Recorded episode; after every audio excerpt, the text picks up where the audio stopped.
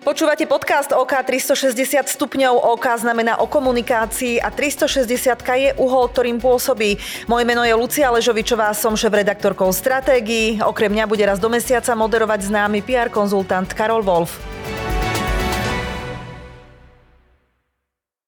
Dobrý deň, zdravím divákov a poslucháčov podcastu OK 360 stupňov. Mojím dnešným hostom je Miroslav Váchovský, môj bývalý spolužiak vysokej školy, dlhoročný diplomát a toho času minister zahraničných vecí vo vláde Ludovita Odora. Miro, vítaj tu nás v štúdiu podcastu OK 360 stupňov. Dobrý deň, ďakujem za pozvanie. Rádo sa stalo.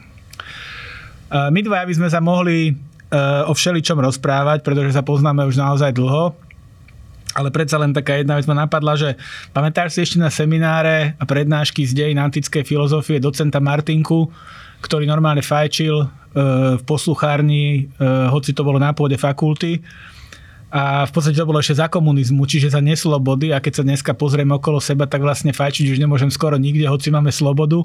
Nie je to paradox?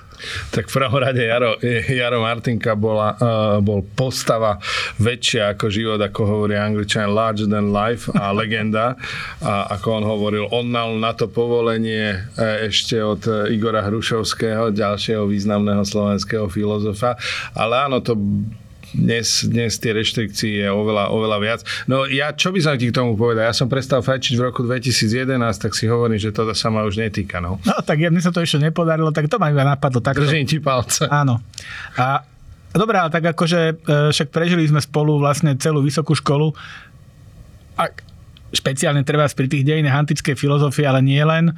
Napadlo by ťa vtedy niekedy, že budeš jedného dňa minister zahraničných vecí Slovenskej republiky, lebo vtedy sme ešte boli v Československu vtedy by ma to nenapadlo určite. A pravda je, že zaujímal som sa o zahraničnú politiku, medzinárodné vzťahy, však bol som podobne ako ty som patril medzi zakladajúcich e, členov občiansko-demokratickej mládeže a bol som tam ako podpredseda pre medzinárodné vzťahy, čiže toto mi bolo vždycky blízke, ale naozaj úvaha nad tým, že by som mohol byť ministrom čohokoľvek, to, vrátane zahraničných vecí ma nenapadla.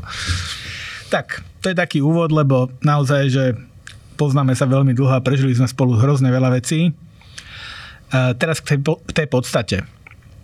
Tento podcast sa venuje e, komunikácii, e, preto sa volá OK 360 stupňov, pretože tá komunikácia vlastne prská na, e, na všetky strany a, a jej aktéry by si to mali uvedomovať. E, ty si v roku 2017 založil e, vtedy na ministerstve zahraničných vecí odbor strategickej komunikácie. Tu hovoríme o, o strategickej komunikácii štátu ako takého. A mňa by zaujímalo, či by si vedel, uh, alebo či by si mohol, vedel by si určite, ale či by si mohol nejak proste v kocke uh, nám povedať, že čo to vlastne je strategická komunikácia štátu. Uh, áno, v 2017 sme založili uh, nie odbor, ale oddelenie uh, strategickej komunikácie a vyplynulo to hlavne z toho, že my ako ministerstvo zahraničných vecí sme si vo veľkej miere uvedomovali, do akej hĺbky sme postihnutí jednak novými spôsobmi komunikácie cez sociálne siete, ale aj ako je to využívané ako nástroj hybridnej, hybridnej vojny, kde vlastne uh, prostredníctvom, prostredníctvom istých narratívov, ktoré sa opakujú, tá, e, tá druhá strana ti nejakým spôsobom vnúcuje videnie sveta alebo e, vtláča, e, vtláča nejaké videnie sveta prostredníctvom rôznych, rôznych kanálov. A na konci dňa, keď s tým človek nič nerobí, tak zistí, že sa im úspešne podarilo presvedčiť masu ľudí proti strategickým záujmom vlastného štátu, v ktorom, v ktorom žijú. Ty si sa pýtal na to, že čo je strategická komunikácia. Z môjho pohľadu strategická komunikácia je to, že každé spoločenstvo, každý, každý štát má svoje, e, svoje záujmy, ktoré, ktoré definujú jeho podstatu, jeho vzťah k okoliu a jeho nejakú predstavu o budúcnosti, chceme, aby Slovensko bol, bol úspešný štát, aby prosperoval a aby bol, aby bol súčasťou toho, kde, kde sa mu tieto veci podarí čo najlepšie naplniť. Preto keď sme, ten, eh, keď sme to oddelenie zakladali, tak eh, vtedy z pohľadu zahraničnej politiky tam boli eh, tri veci, ktoré sme chceli komunikovať. Naše členstvo v Európskej únii, naše členstvo v Severoatlantickej aliancii, lebo tieto dve organizácie považujeme dnes za piliere našich zahranično-politických záujmov. Trošku aj o tom, čo vytvára tú zahraničnú politiku, čiže chceli sme sa vrácať, vrácať k tomu, kde sú nejaké historické základy tých slovenských národných záujmov a slovenskej zahraničnej politiky.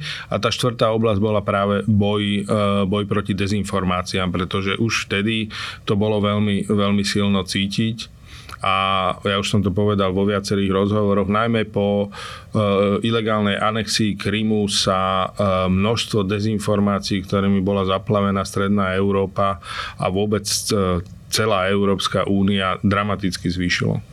Mhm, čiže strategická komunikácia štátu je vlastne teda, to znamená, to je nejaký ako komunikačný fervol, ktorým štát má chrániť e, svoje strategické záujmy v tom, v tom verejnom priestore, že má teda ako keby brániť, brániť e, rozkladaniu spoločnosti prostredníctvom nejakých tých fake news alebo, alebo hoaxov? Aj to, aj to, určite áno. A hlavne Bo na, ja prepáč, Za... napadlo ma jedna vec, napadlo ma, že nemá by byť súčasťou komun, strategického komunikačného konceptu štátu napríklad niečo také, ako je teraz nechcem mi to zle znelo, akože výchova k občianstvu, e, občianská náuka, keď to mám takto povedať. Ideš lebo... na to dobre. Nie, ideš na to dobre. Tam je problém to, ja to volám, že horor vakuj. Že čím je vyplnený e, ten informačný priestor a kto ho vyplňa, a kto ho vyplňa aktívne. Uh-huh. A my sme e, tie strategické záujmy štátu, o ktorých som hovoril, e, sme nechali proste na voľnobeh a nevenovali sme sa tomu a nehovorili sme o tom z pohľadu záujmov Slovenskej republiky a nechali sme o tom rozprávať kadekoho e, z kadekoľvek a potom to tak aj vyzeralo. Ja to poviem na inom príklade. Keď sme vstupovali do EÚ a do NATO, tak tomu predchádzala pomerne masívna komunikačná kampaň e, v prípade oboch organizácií. My sme sa tam dostali a potom sme nejako si skrížili ruky a, a, už sme tam, a, že už je vybavené. všetko je vybavené, hej, ako panacea, dostali sme sa, dostali sme sa tam, kde sme, sme chceli a teraz sa to už všetko ako si samo vyrieši a to, to, to nefunguje. To proste ukázalo sa, že to bola obrovská strategická chyba, a, že sme to takto podcenili. Ja chápem, že že si to vyžaduje aj určité prostriedky a nejaké štruktúry k tomu vytvorené na, na, na tú komunikáciu, ale zároveň si myslím, že je to nesmierne dôležité z hľadiska štátu a áno, to, čo si ty spomínal, výchova k občianstvu a, a znalosť proste vlastnej histórie je jedným z absolútnych predpokladov na to, aby niečo také ako strategická komunikácia štátu e, bolo úspešné. Mm-hmm. Súvisí to s tým určite. Dobre, tak si sa, ale keď si, to keď si zakladal ten, to oddelenie, uh-huh. potom to neskôr sa už stalo odborom, myslím, nie? Teraz máme komunikačný odbor. Áno. Áno. Tak, tak mm, dobre, si sa zrejme si sa tomu venoval aj predtým, že si poznáš tú situáciu. Keby si mal povedať, že z tých štátov, ktoré poznáš, ak si dlhoročný diplomat, prešiel si celý svet, ktorý štát podľa teba má tak ako keby najlepšie prepracovaný ten koncept to, toho, čo, toho, čo voláme strategická komunikácia štátu? Uh, ja by som sa nad tým zamyslel z dvoch, z dvoch hľadisk. Uh, sú, ktoré štáty považujem za najviac rezistentné voči hybridným, hybridným hrozbám. Mm-hmm. Tam by som suverene zaradil škandinávske štáty alebo, alebo nordické krajiny. Uh, Fínsko, Švédsko, Norsko a Dánsko, v ktorom som pôsobil. A čo sa týka uh, samotnej strategickej komunikácie, myslím si, že celkom dobre ju majú rozvinutý, rozvinutú Briti a, a veľa, sa od nich, veľa sa od nich učíme, ale pre mňa je zaujímavé, zaujímavý ten prvý bod, to, čo sa volá, že resilience, čiže schopnosť odolávať hybridným hrozbám, lebo to je to, čo je pre aj krajinu nášho typu kľúčové a to naozaj vidím najlepšie, najlepšie v tých nordických krajinách a môžeme sa pýtať prečo. To sa pýtam, no. No, uh, to Nie, by... takto, my, e, prečo vie, na odpoveď na otázku, prečo poznám, hej, pretože vedia, e, čomu sa bránia a prečo, ale e, že, že, že, že že, špeciálne o Fínoch som počul, že tí sú priamo, by som povedal, ako keby v prvej línii, okrem toho majú aj nejaké historické skúsenosti so svojimi susedmi, e, juhovýchodnými, hej, keď dobre pozerám teraz na mapu, myslím, tak to je, ne? Áno, áno. E, e, takže a tam som, tam som sa dokonca dočítal niekde, že oni na to častokrát idú až, až, až s humorom, že vlastne ako keby, že že, že, že v tej komunikácii, ktorú ten štát používa na obranu pred tými e, tými, tými hybridnými hrozbami, ktoré tak mimochodom potom, keď je ten firewall dostatočne pevný, tak oni postupne opadajú, lebo to nemá efekt. Hej? Ale že jeden z nástrojov, ktoré Fíni používajú je, je, je satíra, hum, humor a ako keby taká, ako také nechcem povedať, že ponižovanie toho super, ale v zásade... Uh... Nie, ale ako humor, satíra, sarkazmus a istý, istý nadhľad, ale aj, ale aj istá, istá skratka, ktorá sa dobre zapamätá, lebo je isté, že zapamätáš si ľahšie karikatúru, obrázok, sa ti to lepšie uloží v hlave ako, ako nejaký traktát k tomu napísaný. Uh, jednoducho dobrý for sa vždycky dobre pamätá, ale uh, a, a, isté aj zosmiešnenie e, ambícií toho, toho súpera, alebo sme súperi, alebo sme protivníci v tomto, tak e, to, to určite pomáha. A, ale prečo to je v nordických krajinách také úspešné, spočíva aj v tom, ako oni majú nastavený celkový systém e, vzdelávania a ako kvalitné majú služby. Ale e, v prvom rade to e, v tých krajinách, čo som ja videl, hovorím, v Dánsku som žil, do Švedska som chodieval, v Norsku som bol tiež zo párkrát, fínske príklady poznám. Ide v prvom rade o to, že o tú výchovu k občianstvu a vzťahu k štátu, Uh, najlepšie porozumieš záujmom štátu, keď vieš, na čo ti je dobrý. A ja mám pocit, že mnohí uh, občania Slovenska netušia, na čo im je dobrý štát a čo, čo, čo ten štát pre nich môže a má robiť a akým spôsobom je riadený. A uh, bolo by zaujímavé si k tomuto urobiť niekedy nejaký, nejaký prieskum, že či my vlastne vieme, že na čo, na čo tam štát má, je dobrý. No.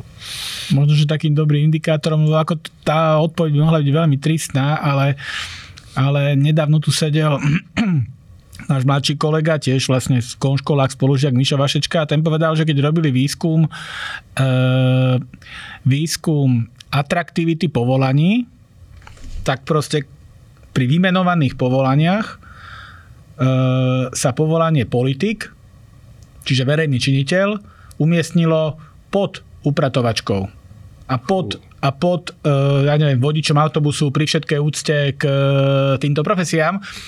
To znamená, že jednoducho ako keby to je tiež silný indikátor toho, že ľudia vlastne nevedia, alebo ani, ani ich to nezaujíma, nevedia, čo od toho štátu majú očakať, keď takto nízko, lebo samozrejme to je no. dané tým, že politika je, alebo verejná služba je, je, je už vlastne Zdevastovaná. Devastovaná v tom zmysle, že jej obraz je tak katastrofálny, že, že potom už tí ľudia si o tom nič dobré nemôžu mysleť.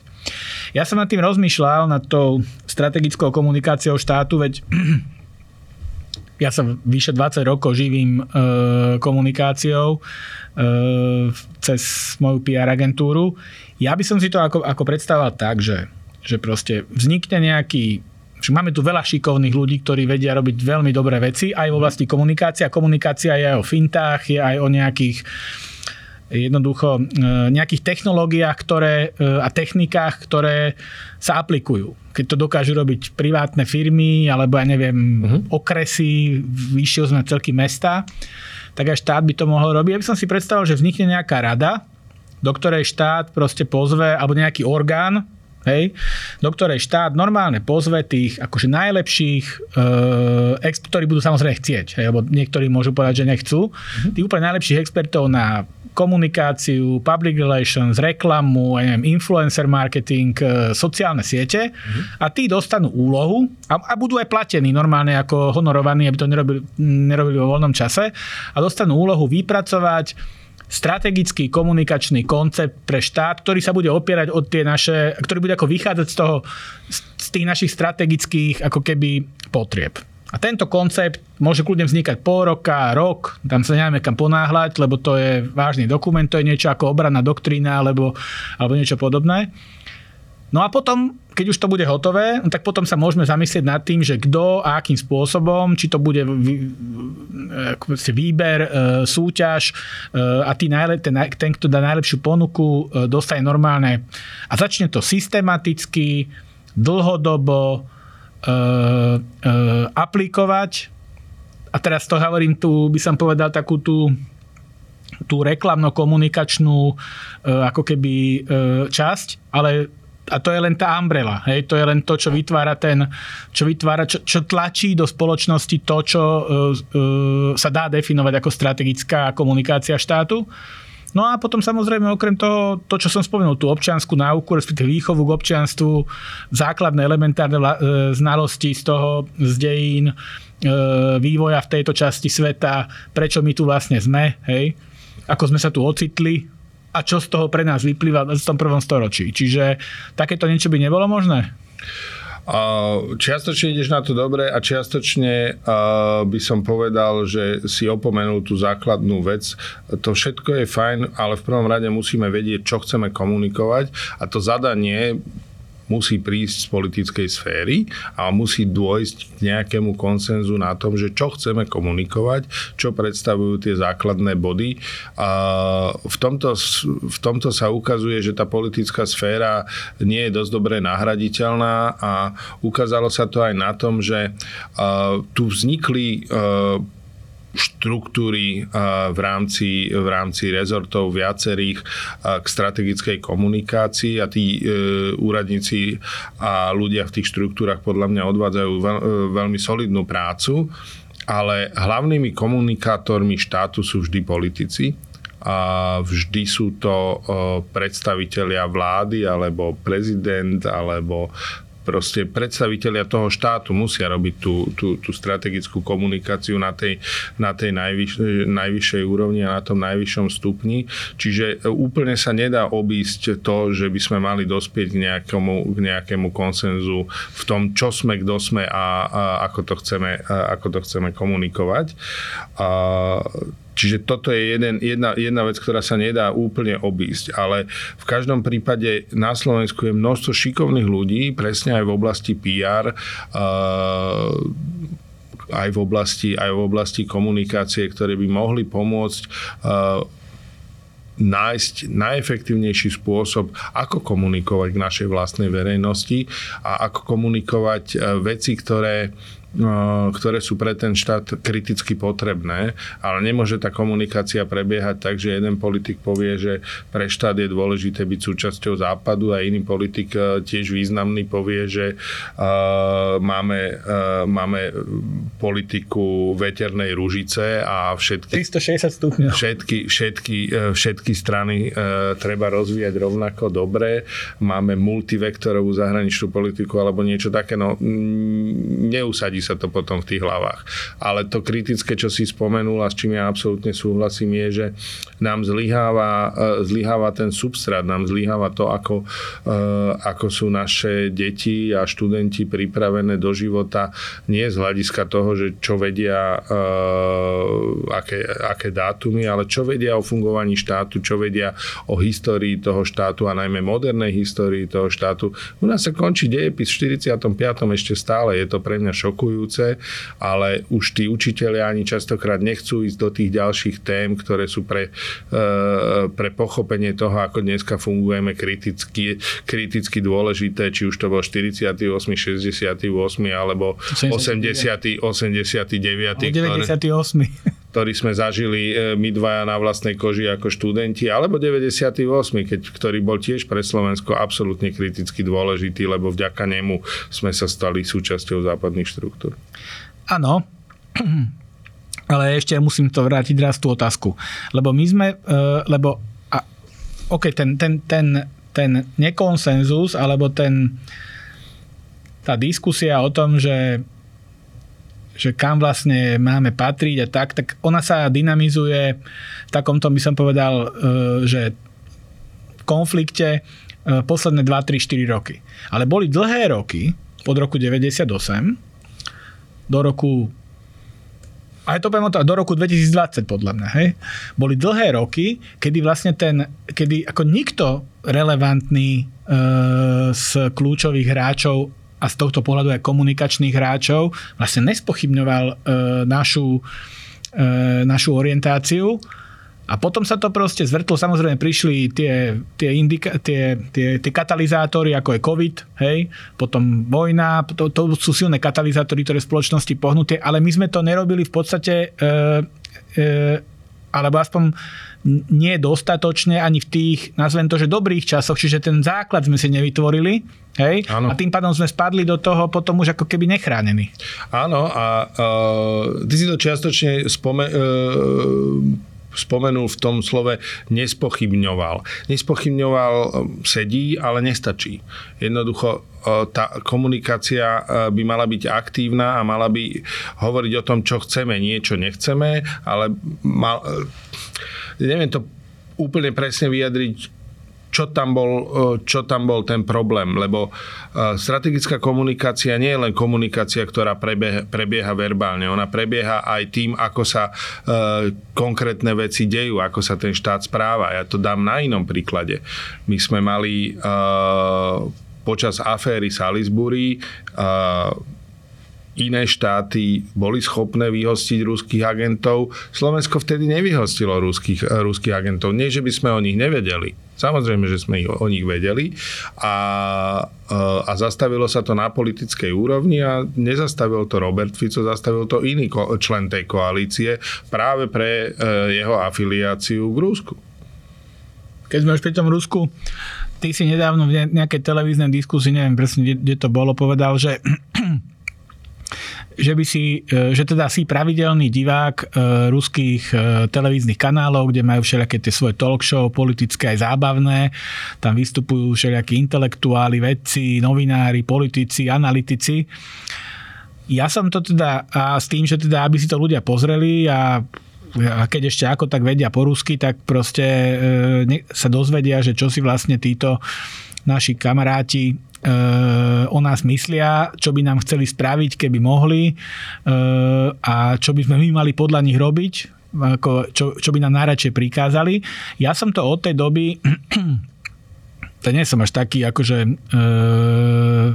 fanatik a okrem toho aj s tou ruštinou už mám trošku, ako keby problém rozumiem dobre, začal sledovať No a to je fakt asi pravda, že by to ľudia mali pozerať, lebo to je také nezostrihané a oni teda o nás ako si... A to a dokonca myslím, myslím ako, že o nás, že nie o východo Európanoch, ale častokrát o nás ako o Slovákoch konkrétne, ano. ako ad hominem, keď to mám takto povedať, ano. myslí ako naozaj strašne škaredé veci. Áno, áno, práve preto si myslím, že e, Slováci... A pohrdajú nimi podľa mňa. Slováci by potrebovali vidieť reálnu tvár Ruska a na to netreba chodiť ďaleko, stačí pozerať ich, e, ich politické, e, politické relácie pána Soloviova, pani Simonian o, o tom, ako oni vnímajú Západ a, a nás ako súčasť Západu, ale aj, ale aj nás ako Slovákov, a označujú nás za nepriateľov. A to nebolo kvôli tomu, že my by sme urobili nejaký nepriateľský akt. Proste ako tam bolo takéto veľmocenské pohrdanie. No veď práve toto ma tam vyrušovalo, no. A, a, a také, taký imperiálny pohľad, že my sme mocní Rusi a my môžeme všetko a takýmito sa nebudeme ani zaoberať. Uh, ľudia o tom na Slovensku podľa mňa nemajú reálnu predstavu práve preto, lebo im to nikto neukáže. Ja si myslím, že je veľkou chybou aj našich, uh, našich médií a našich televízií, že to trošku aktívnejšie nevyužívajú, možno aj v diskusných reláciách so slovenskými politikmi, keď sa s nimi rozprávajú o Rusku, no tak ako však nech im pustia na pozadí pána Soloviova, čo práve uh, povedal k tejto alebo onej veci a potom nech si to, nech si to rozoberú, lebo to sú naozaj veľmi drsné drsné veci. To, čo mňa fascinuje na rúskej spoločnosti a rúských televíznych debatách už niekoľko rokov, je do akej šialenej miery je to zmilitarizované. My nemáme o tom predstavu, ako je to zmilitarizované, ako sa tam deti od, od škôlky pochodujú s drevenými samopalmi alebo uh, majú na karnevale sú predle, predlečené za bojový tank alebo bojové vozidlo, spievajú piesne, v ktorej, v ktorých, v ktorej želajú víťazstvo prezidentovi Putinovi. Akože trošku mi to pripomína ten sovietský zväz, ale v jeho najhorších časoch. Mňa napríklad ani neprekvapuje, že, že v tých diskusiách e, sme my ako keby vykreslovaní ako nepriatelia, pretože Rusi to konec koncov takto vo svojej oficiálnej komunikácii zadefinovali. Oni považujú každú členskú krajinu NATO za nepriateľa. To mi tam, ako keby to si myslím, že by neprekvapilo nikoho. Len tá je presne to, čo mňa tam ako prekvapilo je tá miera toho takého toho pohordania, ktorý, nechcem tu použiť škaredé slova, preto sa nepatrí, ale v podstate oni tam z niektorých tých vyjad... A to sú vážni ľudia, to sú, to sú nie nejaký proste, no. že anketa na ulici, hej. Áno, to je to generál, to je... Akademik nejaký, Akademik, hej, politolog. Tak, politolog, áno. A, majú, a, a ozaj ako majú tendenciu nás ako keby menej cenný, alebo taký nejaký, ktorí teda vlastne musia teda akože zraziť opätky, keď oni povedia, že áno a poslúchať. Oni používajú ten príklad, že teraz poslúchame E, Američanov, tak ako sme poslúchali predtým ich, ale to už je ako keby len súčasť tej. Ináč sám si to povedal, ja si myslím, že by nebolo zlé, keby sa tomu niekto venoval systematicky, monitoroval to, robil z toho nejaké zmysluplné zostrihy a úplne perfektne si viem predstaviť to púšťať práve v tých televíznych diskusiách, že toto je proste náš kamarát, ktorý, alebo váš kamarát, ktorý toto povedal a hovorí to už 5 rokov opakovane a tá krivka toho a tej agresivity sa u neho len ako keby, e, e, ako keby zvyšuje. Hej? No, to znamená, že je to tak. No. Dobre, e, ja myslím, že ja som ako keby bývam, op, som optimistický, a, ale už máme, máme už viacej rokov, to znamená, že už na optimizmus, toho optimizmu je stále menej a menej dôvodov, aj, aj. ale ale ja si myslím, že tú poslednú otázku, ktorú chcem položiť je, že, že my, sme to, my sme tú strategickú komunikáciu štátu, alebo to, čo ju má tvoriť, alebo vôbec tú definíciu toho, že tú výchovu k občianstvu, taký ten základný intelektuálny firewall pred pred, e, to, ktorú tá spoloč, ktorý tá spoločnosť potrebuje pred tými hybridnými, my sme to zanedbali a stratili sme dlhé roky. Lebo to, to, keď ste to zakladali v roku 2017, už vtedy to bolo. Neskoro. Už to bolo vtedy vlastne, to malo byť od, proste od začiatku. A tá moja otázka znie, že, že či to vlastne ešte môžeme, e, či to vieme ešte vybojovať alebo zvrátiť, alebo či to vieme aspoň nejako či vieme túto hybridnú vojnu, lebo ona, má, ona je rozťahnutá krížom cez celú strednú Európu, aj celý západ, ale u nás špeciálne a Slovensko je dokonca ešte aj v rámci toho ako keby na čele, hej? Že či to ešte vieme vlastne ako keby či to ešte vieme, či to ešte vieme nie, že vyhrať, či to, zachrániť. Vie, či to vieme zachrániť. No. A je to výborná otázka a týka sa aj Slovenska, ale týka sa aj Európy ako takej. A Bohužiaľ, v prípade Slovenska to súvisí, e, súvisia naozaj s tou dĺžkou našej štátnosti a e, s tou výchovou a s tým, koľko, e, koľko peňazí dávame na školstvo a koľko, koľko času venujeme, venujeme výchove našej mladej generácie aj ako jej dávame perspektívu pre návrat domov. To všetko sú spojené, spojené nádoby, ale povedal by som to tak, že je to aj celoeurópske, pretože aj v tej Európe, myslím Európsku úniu ako, ako celok, prevažovala vo vzťahu, vo vzťahu k Rúsku taká až naivita a naivná viera, že ono to však dobre dopadne. A rozvíjali sme e, obchodno-ekonomické vzťahy, najmä Nemecko bolo dlhé roky nastavené na to, že e, Rusov cez obchodnú politiku pretvoríme k niečomu, k niečomu lepšiemu a bolo to veľmi naivné a dneska sa to, dneska sa to ukazuje a dneska to uh, priznávajú aj samotní Nemci, preto o, Olaf Scholz hovoril o Zeitwende, o, o, o celkovej zmene zahraničnej politiky Nemecka, jej prestavení. Uh, no, neskoro ale predsa, hej. A my to má, to má rôzne, e, rôzne podoby a rôzne momenty. A možno na začiatok nie je zle si urobiť analýzu toho, že koľko e, do strategickej komunikácie a do komunikácie svojich narratívov a do, do komunikácie ako nástroja hybridnej vojny investovalo Rusko a koľko investovala, e, investovala Európa alebo Západ. Lebo po konci studenej vojny tu vznikla taká ilúzia, že teraz už to bude ako... Konec dejín. Konec dejín, ako povedal Fukuyama a bude liberálna demokracia výťaziť na všetkých frontoch. Myslím, že aj pán Fukuyama dneska uznáva, že to bolo hodne naivné. A hlavne vznikla také, také čosi, čo sa volalo, že peace dividend, mierová dividenda. A čo si všetci teda uh, veľmi vo veľkej miere brali a zrušili aj tie nástroje studenej vojny, ktoré na ovplyvňovanie mienky mali, či už to bola Slobodná Európa alebo Lás Ameriky. Ale nie len to, tam patria aj rôzne, rôzne programy pobytov na spoznávanie či už Spojených štátov alebo krajín západnej Európy alebo však konec koncov dneska už aj nás ako súčasti toho.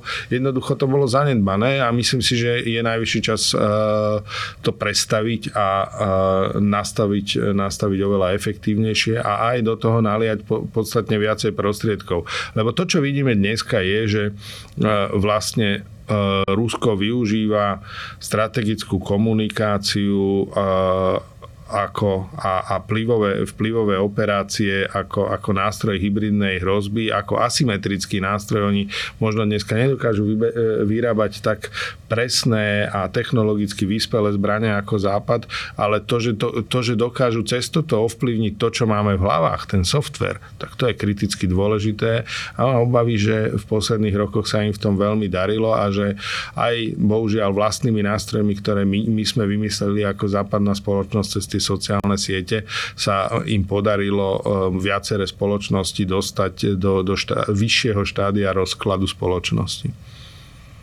Tak budeme si musieť asi držať palce a, a pokúšať sa s tým niečo robiť. Ja teda sa vrátim späť k tomu optimizmu, pesimizmu. Nemám, nemám síce veľa dôvodov na, na optimizmus, keď vidím čísla z výskumov, a teraz nemyslím politických preferencií, ale aj z tých ja. ostatných, keď Globsekovský výskum bol úplne šialený v tomto. Šialené výsledky. No ale sa nič iné ako to, že, že e, nemôžeme teda ako e, proste na to rezignovať, lebo to, to, by, to by vlastne už bolo, že sme to definitívne ako keby e, prehrali. To znamená, že bojovať s tým musíme, je to strašne ťažké, pretože ten, ten, ten, e, ten, e, ten vírus, Hej, on postihuje totiž to e, nie len ako keby akože občianstvo ako také, ale on sa vlastne šíri, ten konflikt sa šíri ako naprieč e, takými elementárnymi prvkami spoločnosti, ako rodina, kamarátske väzby, futbalové partie, hokejové partie. Proste dneska máš ako, dneska je normálne bežné, že ľudia, ktorí 20 rokov spolu e, fungovali, chodili na pivo, si zrazu proste sa na to, na to pivo nemôžu ísť, lebo, alebo keď idú, tak sa pohádajú do krvi o, o minimálne... Zažil som viackrát. Min, áno, áno, a to sa množí, a to vidím okolo seba aj, aj medzi kamarátmi, aj medzi... Je to desivé. Je to tak, no. Čiže musíme s tým asi niečo robiť. Tak ďakujem, že si... Musíme, alebo... iba, iba toľko poviem k tomu možno e, pár vied na záver z mojej strany. My sme obidvaja e, vyštudovaní sociológovia. My sme nepraktikujúci. Sa, nepraktikujúci, ale tým pádom sa vieme pozerať aj na čísla, aj na prieskumy e, s istou dávkou odstupu a e, vieme, že veľa závisí aj od toho, kto sa pýta a ako sa pýta. A, a poviem to takto. V žiadnom prípade nie je dôvod na vyvesenie bielej zástavy. Nie je to až také zlé, ako to, ako to vyzerá, ale je to dosť zlé na to, aby sme sa v maximálnej miere zmobilizovali a začali, začali veľmi intenzívne pracovať na tom, aby sme neskončili opäť raz na, na nejakej zlej strane plota a za nejakou zlou oponou železnou alebo inou. Alebo inou. Ďakujem pekne, takže to bolo pre dnešok všetko. Ďakujem môjmu dnešnému hostovi Mirovi Vlachovskému a poslucháčom a divákom želám príjemný zvyšok dňa.